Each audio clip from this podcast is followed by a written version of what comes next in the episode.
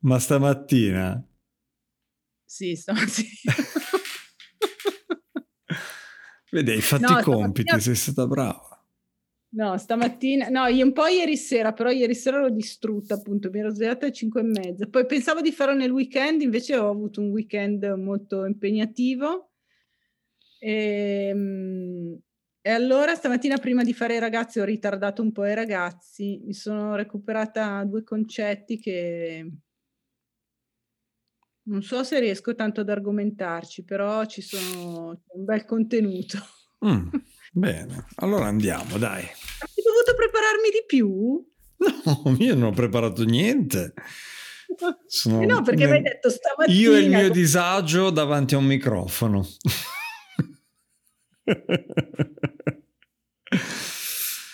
fatto anche una fotocopia.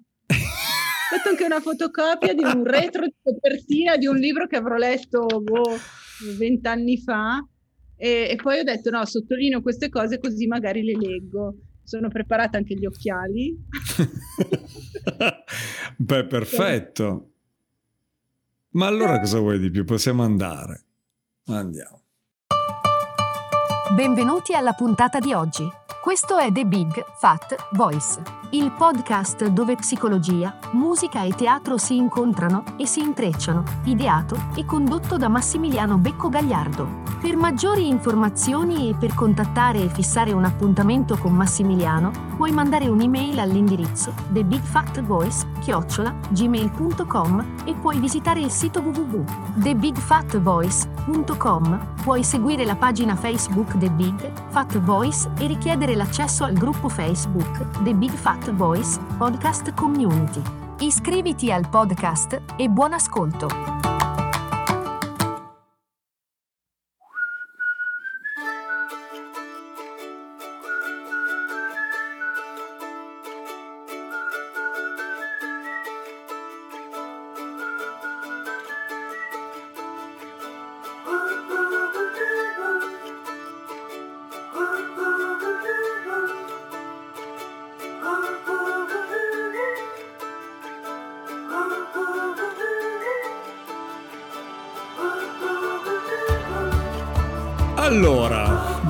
Buongiorno a tutti, o buonasera a tutti, o buon pomeriggio a tutti. Che siamo Sia- tutti. E che siamo tutti. Siamo oggi allora al primo appuntamento in compagnia con la nostra marchesa. Cominciamo così. Nella realtà la nostra marchesa è la dottoressa Maria Vittoria Marelli, che è counselor sociosomatico e bioenergetico e è grande amica. Certo. Ciao, ciao Maria Vittoria. Ciao, ciao Massimiliano. più che altro dicevi? My big boy. E più che altro amica. Più che altro più che altro eh, condividiamo dei disagi, insomma, da tanto tempo. Quindi questa cosa ci ha uniti profondamente. Non solo i disagi, abbiamo condiviso anche molti eh, dolciumi. Più Ma che assolutamente, disagi. assolutamente. Senti, racconta... Ra- disagi. racconta, racconta alle persone che ci stanno ascoltando cosa, di cosa ti occupi. Eh, io ho, ho, fatto una formazione, come ben sai, ma gli altri no probabilmente, con te di counseling somato-relazionale a indirizzo bioenergetico e quindi una formazione che mette in relazione eh, mente e corpo. Mm. Quel, quel plus, diciamo che eh, forse non tutte le formazioni e non tutta la psicoterapia eh, comprende.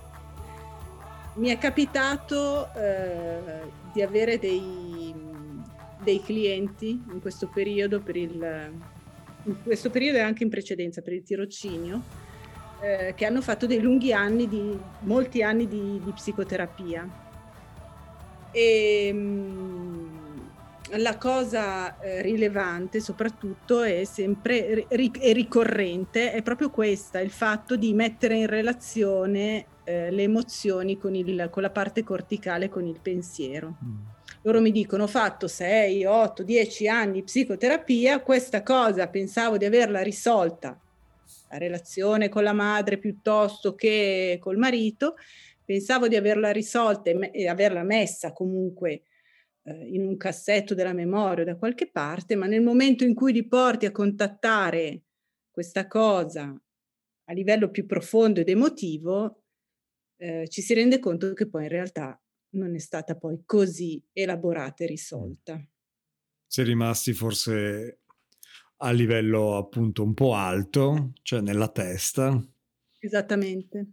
Senza prendere contatto. Questo è già un, un concetto quello di cui ci siamo, quelle tre note che abbiamo buttato sul foglio esatto. per dire cosa parliamo nel nostro primo incontro, di cosa parliamo. E abbiamo pensato di parlare eh, del contatto con se stessi. Quindi mm. questo l'hai anche introdotto, non so quanto consciamente, ma eh, e f- siamo proprio arrivati a parlare del fatto di prendere contatto con se stessi, che non è solamente a volte si pensa al prendere contatto con se stesso è un ascolto appunto mentale, no? di quello che la testa ci dice, di quello che oh, le sensazioni ci dicono, ma eh, è importante eh, dare un'occhiata proprio al, al corpo. A quello e che succede a livello emotivo. Quello sì. che succede, sì, a livello proprio anche proprio fisico, corporale, di trattenimenti, di eh, rigidità, eccetera, eccetera. E poi eh, ne parlavo proprio questa mattina, dicevo, una, mm, eh, una, la differenza che c'è tra il parlare delle emozioni e il sentirle. Certo. Mm-hmm. Cioè, Esattamente questo. E penso che si ricolleghi a quello che appunto i tuoi clienti ti riportavano, no? che per anni ho parlato di quello che sentivo, ma non mi sono accomodato dentro la sensazione, no? La sensazione esatto. che può essere, non deve essere necessariamente eh, bella o brutta, o può essere sia bella che brutta, piacevole o spiacevole, però il, il contatto avviene con ma esatto. dov'è e com'è soprattutto. Com'è dov'è quella sensazione? Tu lavori, in questo momento stai lavorando con eh, una parte molto sensibile della nostra popolazione, eh, molto sì. colpita anche da questa emergenza socialmente, che sono gli adolescenti. Sì, sì. Sto facendo questo intervento abbastanza grosso in una scuola superiore eh, a Milano Mm. E, mhmm, devo fare un'intervista ad ognuno di loro e dietro a questa intervista poi possono nascere, aprirsi altre porte, no? E devo dire che quello che sta emergendo da tutto questo è una grandissima consapevolezza da parte di questi giovani ragazzi che partono dai 14 anni perché è prima superiore, mm eh, fino all'ultimo anno. Io per ora sto sentendo le prime, devo fare tutte le classi, però insomma eh, quello che ho iniziato dalle prime e ho molti studenti, saranno oh, quasi 500, per cui devo fare un'intervista ad ognuno di loro, quindi un colloquio ognuno, con ognuno di loro. E devo dire che già dal primo colloquio emergono un sacco di cose. E la, la, la, bellezza di tutto questo è proprio veramente la consapevolezza che questi ragazzi hanno di loro stessi, dei loro genitori, la chiarezza e l'obiettività di quello che, eh, di quello che sentono, di quello che provano e, e di tutto quello che un, un po' gli gira attorno. Io credo che forse le nostre generazioni non abbiano avuto questa fortuna o questa capacità di farlo. Mm. Da cosa, da cosa pensi dipenda, insomma, nella tua esperienza? Sono d'accordo, sono assolutamente d'accordo con te, ma... Penso che dipenda innanzitutto da molti più, dalla, dall'apertura e dalla conoscenza più ampia che loro hanno de, di ciò che gli gira attorno, del mondo mm. e, e poi da una maggiore obiettività che non so, non riesco ancora a capire a cosa sia dovuta, eh, ma eh, la capacità di essere obiettivi, soprattutto nei confronti dei propri genitori, questo è sorprendente. Io ad ognuno, ad, alcuni di loro, eh, mentre mi raccontano le cose, li guardo profondamente negli occhi. Purtroppo adesso non riesco a farlo in presenza, ma ai primi tempi riuscivo a farlo in presenza, li guardavo e profondamente negli occhi e a volte proprio dal cuore spontaneamente mi veniva un siete straordinari. Questa era una cosa, ma davvero mi veniva con tutta la spontaneità possibile, perché, perché parlano con il cuore in mano questi ragazzi mm. e hanno la capacità di farlo, sì. C'è Questo. già un contatto forte nelle nuove generazioni, trovi? Io credo proprio di sì, sì. Mm. Lo sento, lo vedo e, e, per me è così. Che è una grande, ripensi... una grande risorsa eh, per, per, tutti, quindi... Si dice che, boh, generazioni perdute, perché generazioni... Io non credo questa cosa, sto veramente facendo, sto vedendo molti ragazzi durante la giornata. Beh, non riesco a fare più di 5-6 colloqui al giorno perché durano anche a volte due certo. ore colloqui. Però un palmarès, una, una quantità di, di, di, ragazzi abbastanza numerosa. E, eh, e proprio davvero non, non, non sento leggerezza, se non in pochissimi di loro, e non sento superficialità. Mm. Non da senti non leggerezza. Sento, non sento leggerezza nel senso che... Eh, no, in questo momento c'è poca leggerezza, c'è poca cioè, leggerezza.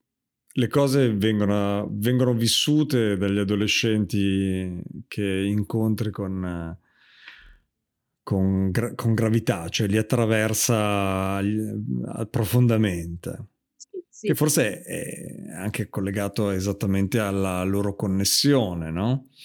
Al fatto che sono, eh, sono più abituati ad essere in contatto. Probabilmente eh, una delle cose che, eh, che è sic- sicuramente diversa rispetto nostra, alla nostra adolescenza di um, 30 anni fa mm. è il, la rapidità, cioè ne parlavamo prima, no? la differenza tra noi siamo abituati, non abituati, ma siamo cresciuti in, quel, in quell'epoca in una sorta di lentezza perché non c'era internet, era tutto più lento. Io mi ricordo quando studiavo avevo bisogno di eh, un libro o in musica uno spartito, dovevo prenotarlo, ordinarlo e arrivava un mese dopo.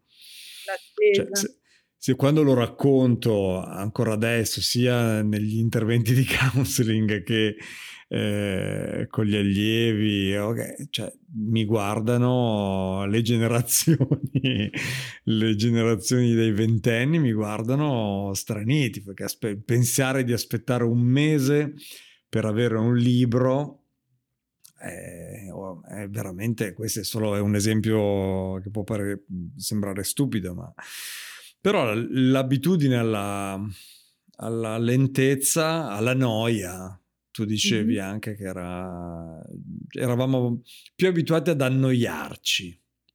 La capacità di annoiarsi, sì, mm. che, stanno, che hanno conosciuto e che stanno conoscendo in questo periodo i ragazzi.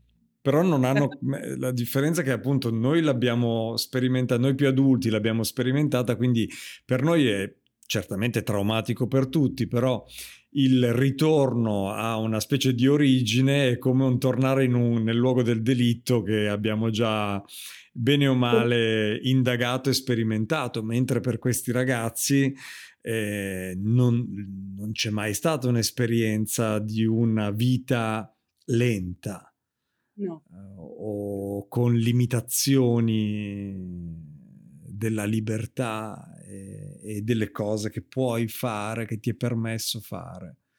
Esatto. a volte mi capita di chiedere a loro quando vedo mh, mhmm, che c'è un, un, principio di depressione o comunque un, una stanchezza in tutto questo, dico cosa ti piacerebbe fare in questo momento? Quale sarebbe la cosa che più desideri eh, ora? E mi dicono andare a letto e dormire. È intensa questa risposta. Sì. Chiudermi nel mio angolino, andare a letto e dormire. Mm. È una risposta che mi danno in tanti, per cui non è solo il certo, ragazzo. Un, un episodio isolato. Un episodio isolato, comunque un ragazzo che sta iniziando, è un, una fase di depressione o certo. è proprio il momento che spinge a e che conduce a quello e che, e che arriva lì.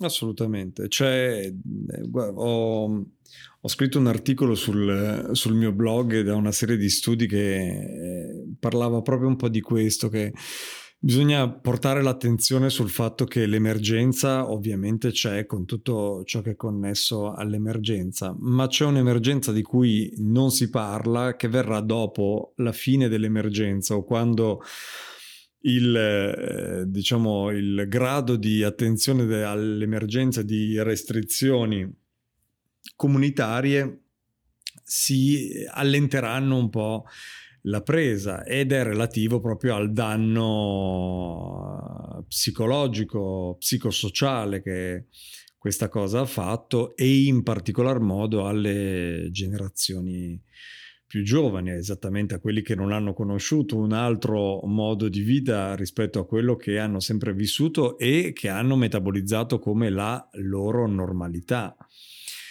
E, e sicuramente c'è la necessità di um, sensibilizzare e mm. anche questo intervento che tu stai stai facendo e questa opportunità di questi ragazzi di questa scuola di relazionarsi con, con qualcuno che potenzialmente può eh, essere comunque un ascolto, un ascolto acritico e un, eh, un aiuto, è proprio sulla scia del eh, sensibilizzare la richiesta di aiuto, cioè sdoganare la... Eh, la macchia del ho bisogno di aiuto e ho bisogno di parlare con qualcuno, no? Che poi vabbè si nasconde anche sotto le varie armature caratteriali del non ho bisogno dell'aiuto di nessuno e faccio tutto da me.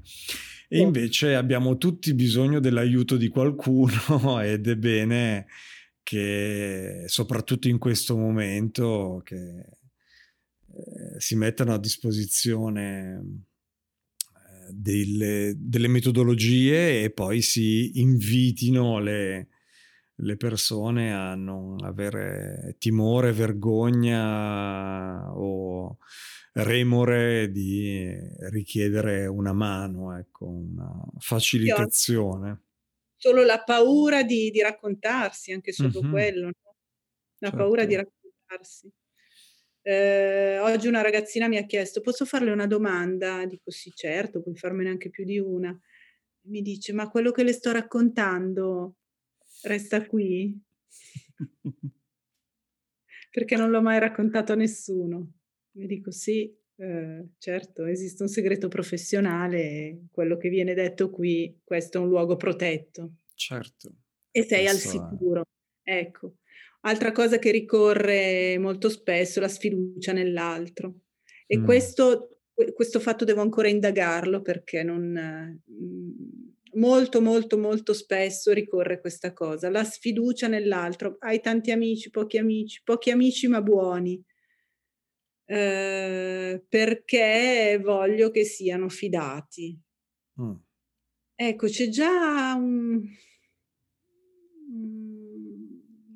so, un pensiero più, più adulto, no? Forse a 14 anni così, si è un po' ingenuamente amici di tutti. E questo, mm, eh, il pensiero che mi viene è il, ehm, la socialità. che è il loro modo di, il, loro, il nostro modo di esprimerci eh, nel 2021, ma anche negli anni immediatamente precedenti a questo. Eh, ma per queste generazioni è eh, l'unico modo che conoscono di eh, relazionarsi per l'unico o diciamo il, quello che hanno sperimentato più, più spesso. E mm-hmm. quindi anche probabilmente anche il fatto di percepire la, eh, il fatto che tu puoi facilmente essere eh, qualcos'altro, no? davanti mm-hmm. ad uno schermo oppure con un selfie dietro un post, dietro una storia, dietro... E quindi il fatto che tu stesso puoi usare il me- il, questo mezzo, ma allo stesso tempo quello che vedo e quello che...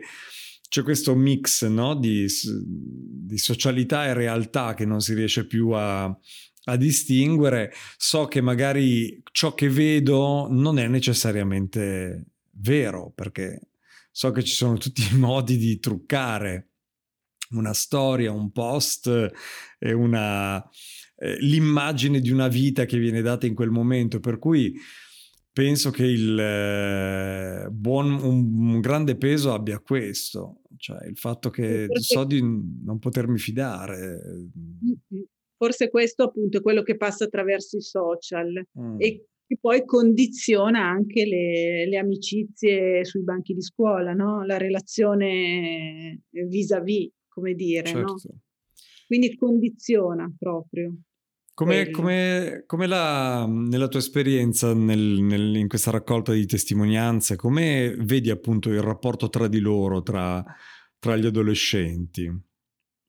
Eh, eh, ripeto, questa, questa, è una cosa ricorrente, quindi preferiscono avere pochi amici ma buoni. Io mi ricordo che forse le nostre generazioni non erano così, ehm, come dire, mh, mm, mm, selettive, mm. potrebbe essere il termine. Sì. E, e, mi ricordo che si era forse un po' amici di tutti, no? Si era più Avevamo e... diversi, traumi diversi. Avevamo traumi diversi. Avevamo, io credo che avevamo, i nostri traumi sono più legati eh, alla, alla, sfera familiare, alla, a, proprio al nucleo in cui siamo cresciuti. Esatto. Per esatto. l'adolescente di oggi, oltre a quello che ovviamente è atavico e non, non cambia mai, c'è un trauma sociale forte, perché c'è un... Uh, se, vuoi, se vogliamo solo concentrarci anche sul tema che abbiamo lanciato, il contatto con se stessi, c'è forte l'uso delle maschere, certo. la maschera sociale, dell'apparire eh, in un certo modo nella società e quindi il dover eh, arrivare a quegli standard, il dover arrivare a quella a quell'immagine anche fisica o, o quella, gli inglesi dicono quella coolness, eh, quella, mm-hmm. l'essere figo, la figaggine certo. anche dell'istante, è no? È un altro tema che ricorre spesso tra le ragazze. Io vorrei stare tra quelle più popolari, mm. ma Ehm, preferisco essere me stessa. Mm. Uh, e qui sì, è il vaso di Pandora, no? Posso, vorrei essere tra le più popolari, ma preferisco sì. non dover fingere, quindi vedi anche il, la mancanza di fiducia no? nell'altro.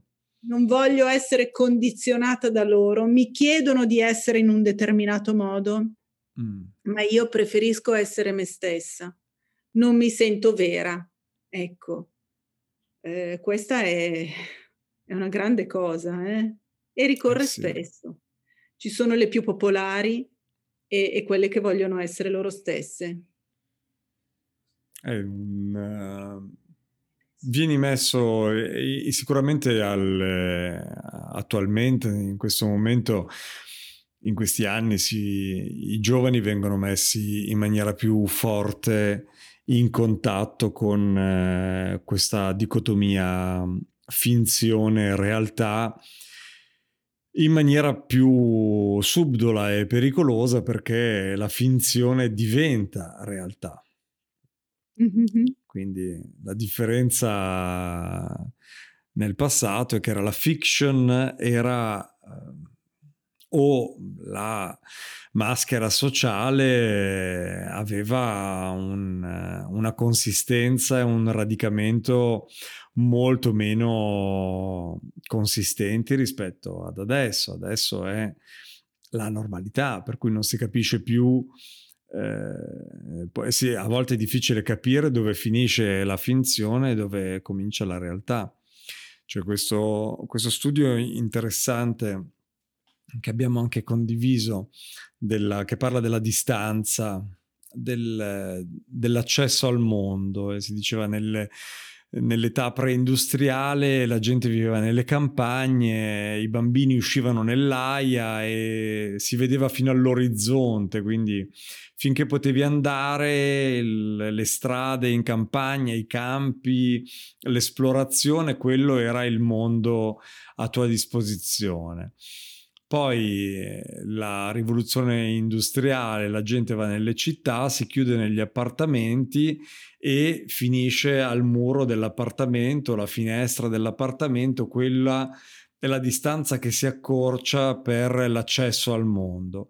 E poi si arriva al nuovo millennio con lo smartphone e quindi la distanza è la distanza dalla, da, dalla mia testa, dai miei occhi alla mia mano e quella è la distanza per l'accesso al mondo e quindi c'è stata una drastica riduzione della distanza dell'accesso al mondo e allo stesso tempo una claustrofobia psicosociale, no? Sì, sì, sì. Poi una, una domanda del questionario è quante ore di utilizzo di internet o dei social durante la giornata fai? Mm. E le ore devo dire che sono tante, no? eh, nella maggior parte di loro e, e molti la, per molti la risposta è il mio mondo è qua dentro. e mai come ora il loro mondo è lì dentro. Eh certo, certo, questo, questo è...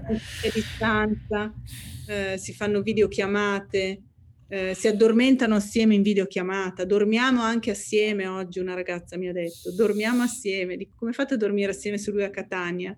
E dice no beh ma su Whatsapp ci addormentiamo assieme per cui è veramente il loro mondo ormai certo. probabilmente tu, tutta questa situazione sta anche eh, portando a venire a conoscenza di nuovi modi di essere se stessi non lo so è una cosa che mi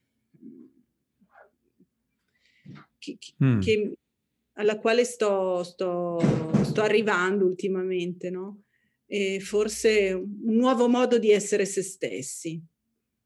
Mm, forse ci deve portare a riflettere su, su tante cose e potrebbe essere... È interessante questa cosa. Certo, eh, l'importanza del contatto con sé e, e quello che io dico ultimamente con, anche con le mie amiche, un po' scherzando così, o parlando di qualcuno in generale, dico il contatto con sé è fondamentale, non il contatto con il bigliettaio della 92, per esempio, no? il contatto con se stessi deve essere un contatto vero e profondo e, e, e, e chi vive senza avere tutto ciò e questa fortuna anche di contattare se stesso, vive un po' in contatto con il, con il bigliettaio della 92, che è una persona che neanche conosce e che quindi il, non, la non conoscenza di sé, ecco, e che è il bigliettaio della 92. Certo, e se ci... Allora, no, no, dimmi, a dimmi. A quel punto allora uno bisogna... Insomma, la cosa forse eh, importante, fondamentale da fare come, come, come scrive anche Yalom, è fare smoothing, eliminare i rumori di fondo, no? eliminare tutto ciò che non, eh, che non serve, che non, forse anche questo periodo ci sta proprio suggerendo tutto questo, no? È una grande risorsa, la pandemia è stata, io l'ho detto tante volte, la pandemia è una grande tragedia, è una grande emergenza, ma se hai la fortuna di non essere stato toccato direttamente in maniera drammatica, è una grande opportunità perché è l'opportunità del millennio di prendere il manopolone del volume eh, del mondo e abbassarlo drasticamente e rendere anche tutto potenzialmente più lento. Mm-hmm. Cioè, è proprio esattamente que- eliminare i rumori di fondo, no? Mm. fare pulizia, spazzare il camino, possiamo dirlo come certo. vogliamo e... Le ridondanze. Mm-hmm. Che poi se, se, ci rifletti è veramente anche legato proprio al contatto con sé, e ti, la lentezza ti permette di contattare maggiormente te stesso. E quindi è un po' un gatto che si morde la coda, eh, cioè bisogna per forza rallentare, per, eh, per, per vedere cos'è ridondante, quindi quello che non mi serve veramente, e per prendere contatto con ciò che eh, il tuo corpo, il tuo sentire, il tuo essere, le tue sensazioni, le tue emozioni ti, ti suggeriscono. Quindi mi viene di nuovo questa eh, necessità della lentezza che anche eh, la lentezza del, dei lockdown, dei, delle restrizioni, delle costrizioni, delle misure di sicurezza è una lentezza imposta.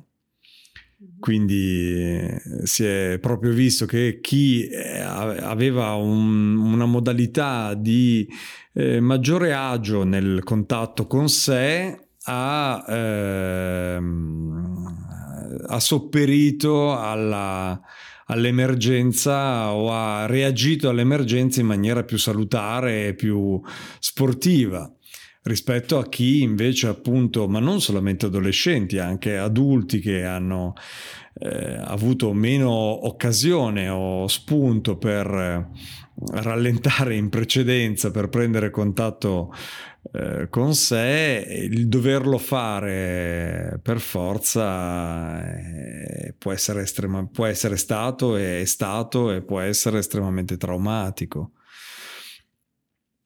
Ehm, destabilizzante. È destabilizzante. Tu, eh, qual, è, qual, è, il contatto, qual è il momento in cui il momento, la sensazione eh, del, del, tuo contatto con te o il, il, il, il percorso, la... quando vuoi prendere contatto con te, che cosa, strada cosa prendo? Fai? Mm, cosa fai? Allora, eh, ultimamente cerco di essere il più possibile in contatto con me stessa, no? Mm. Ho attraversato un lungo periodo da marchesa. Sarà... Da marchesa. Marchesa... Mm. Noi scherziamo perché la marche... Eh, scherziamo sulle nostre maschere, siamo coscienti almeno di alcune di esse. e, e, e, scherziamo su questa, questa immagine, questa immagine mm, eh, nobile eh, e altera che eh, insomma co- contestualizza l'aura di di Maria Vittoria e quindi è stata ribattezzata la Marchesa e quindi alla fine la Marchesa è diventato un personaggio che è eh, una maschera vera e propria che è, è divertente proprio nel, nella capacità di vederla come abbiamo tutti noi tutte le nostre maschere nella capacità di vederla mettersela e togliersela e, e riderne ho imparato a toglierla però, la cosa, la cosa bella è che ho imparato a togliere quella maschera, e prima forse non ero così consapevole. Ora sì, la metto mm. e la tolgo a piacimento.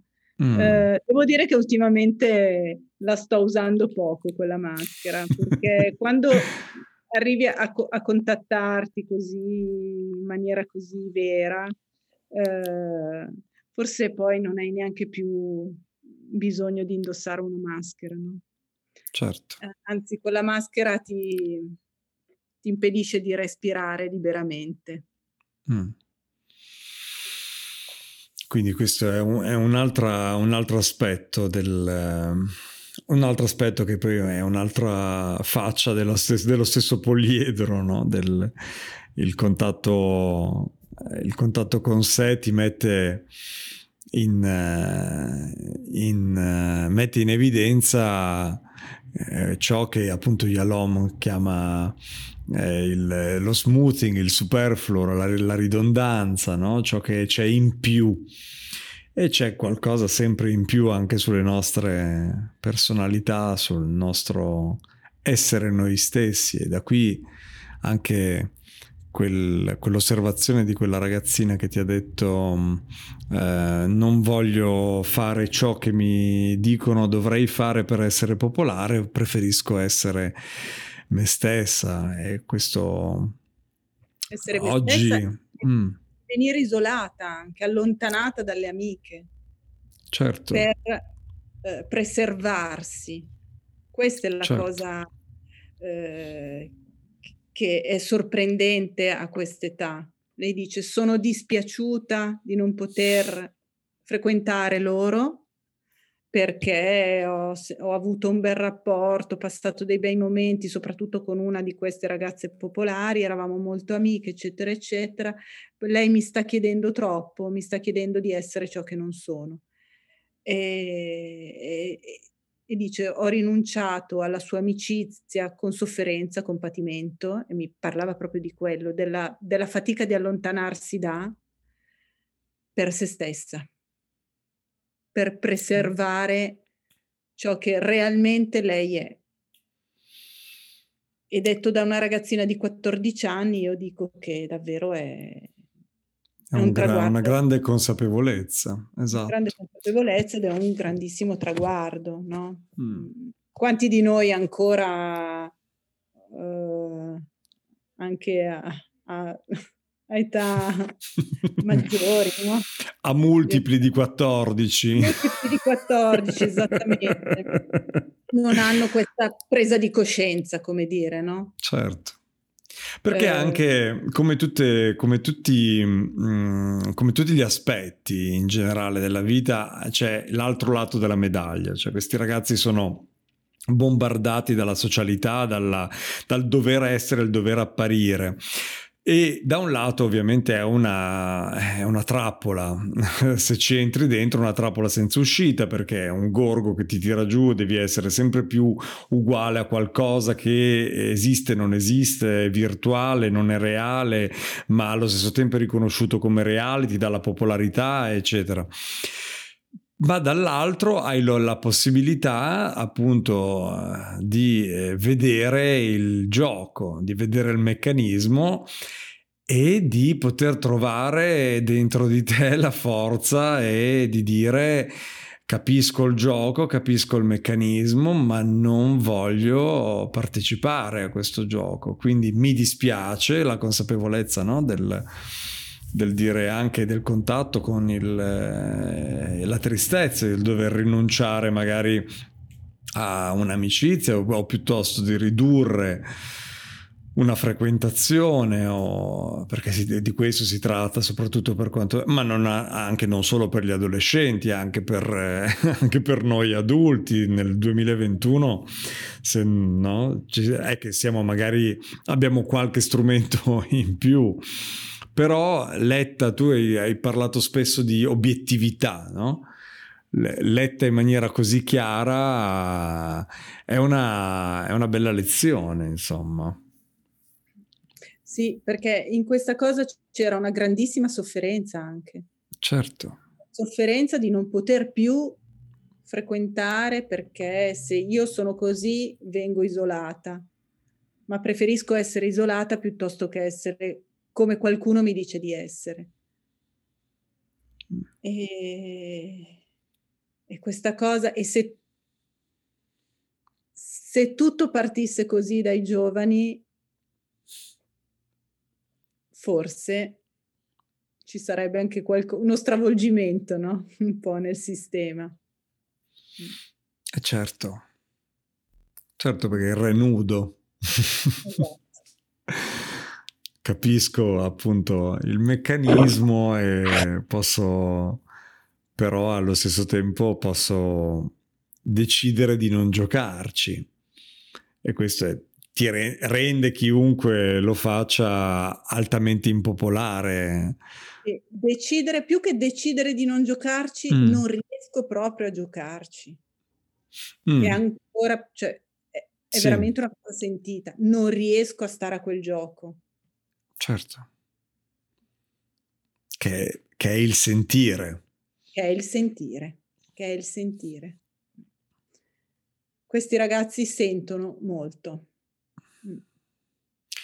Quindi questo ci, insomma, ci, ci dà un po' di un po' di strumenti, un po' di indizi di quanto poi si parte un po' dal bambino, no? Partiamo sempre dal il bambino che c'è in noi, che da adulti dobbiamo imparare a, a riascoltare e sentire cosa dice.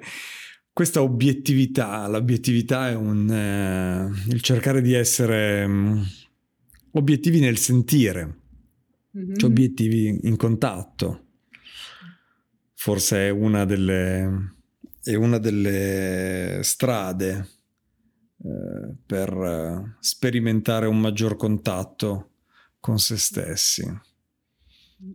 E qual è la, una, una delle co- un'altra delle cose che ti, ha, che ti ha colpito di più che puoi portarci come consiglio per prendere contatto con se stessi?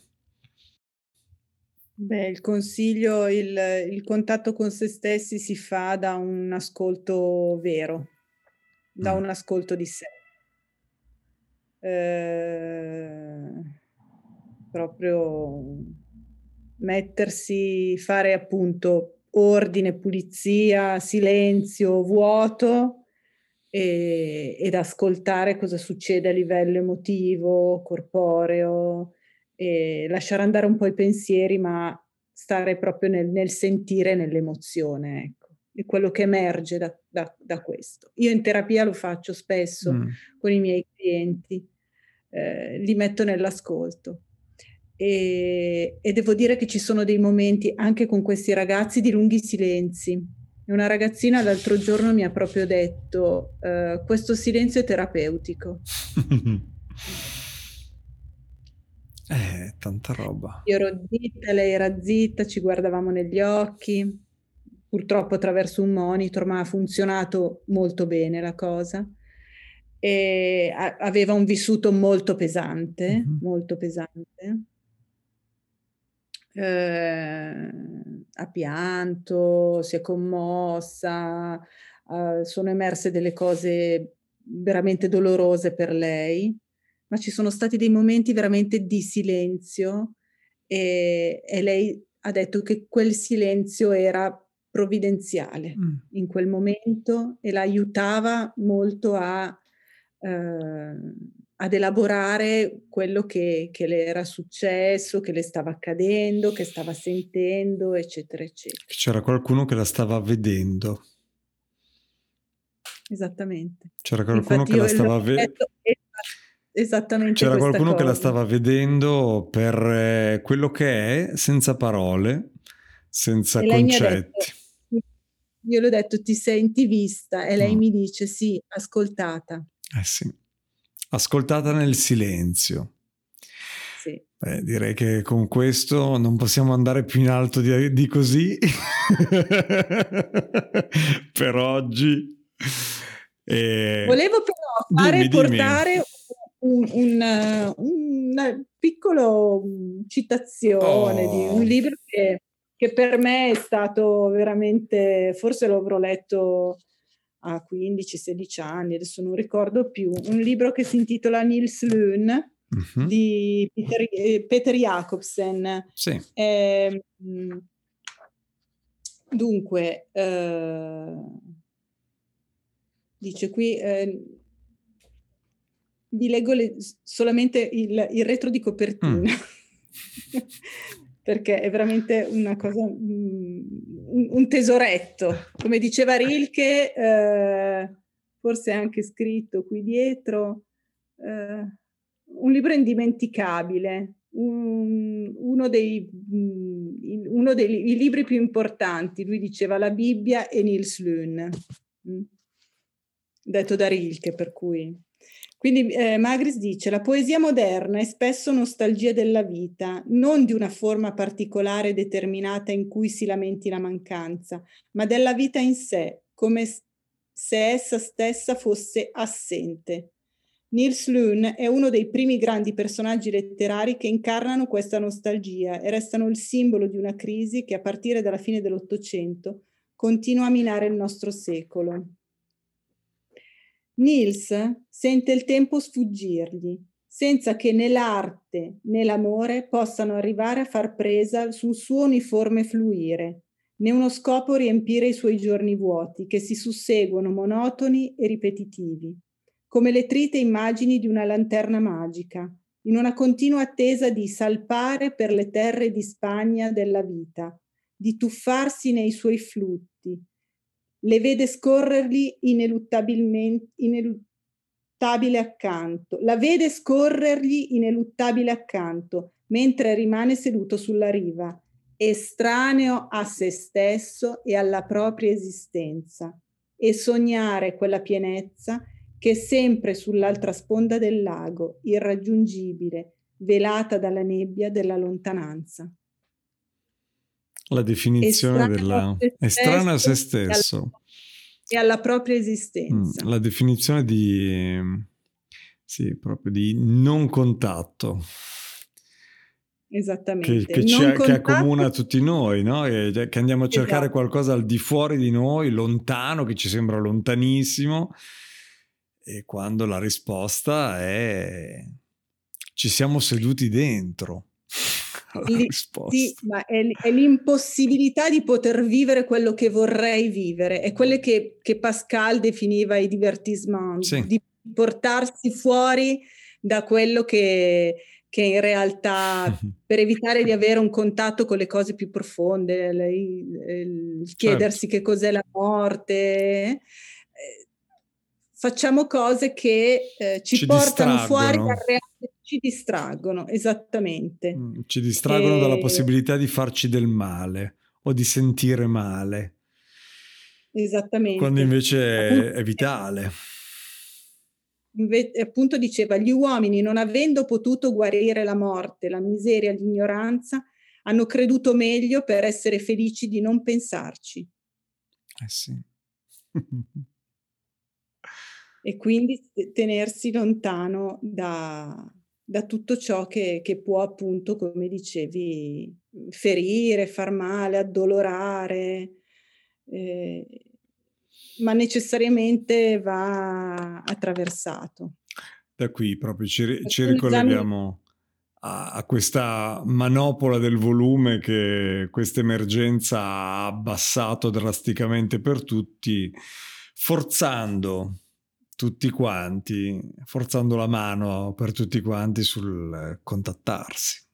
Eh, volenti o nolenti siamo stati tutti eh, portati a, a, fare i conti con, con, ciò che di più profondo, anche, anche vero, eh, cioè come la, insomma, la l'opportunità che è la vita e la, quanto si possa eh, perdere insomma il contatto con eh, la propria capacità di vivere, la propria libertà, eccetera, eccetera, ma quanto si possa avere l'opportunità invece di contattare l'unica cosa che conta, che è appunto se stessi. Da lì parte tutto. Ciascuno esamini i propri pensieri, li troverà sempre occupati del passato li troverà sempre occupati del passato e dell'avvenire. Non pensiamo quasi mai al presente, o se ci pensiamo è solo per prenderne lume al fine di predisporre l'avvenire. Il presente non è mai il nostro fine, il passato e il presente sono i nostri mezzi, solo l'avvenire è il nostro fine. Così non viviamo mai, ma speriamo di vivere.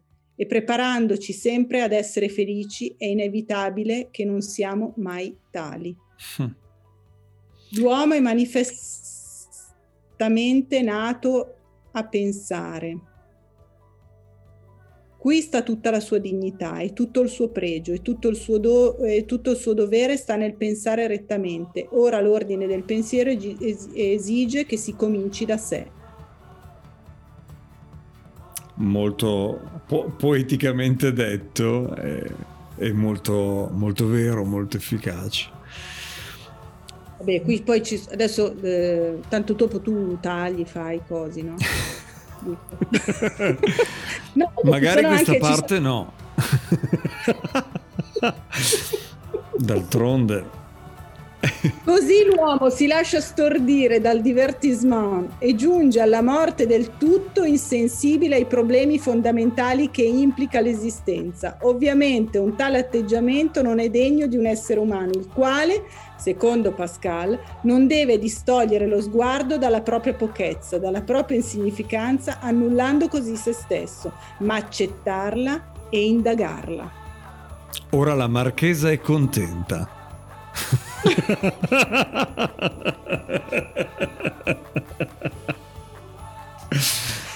la marchesa. Uh, Maria Vittoria, grazie, grazie mille per la chiacchierata di oggi. Maria Vittoria, grazie. la nostra marchesa Maria Vittoria, sarà un appuntamento eh, fisso del, del, nostro podcast. Adesso gli daremo una forma, ma, ma sarà la nostra ospite e ci faremo la nostra chiacchierata con Maria Vittoria. Un bacio. Grazie. Grazie a te. Ciao a tutti. Grazie a tutti. Ciao.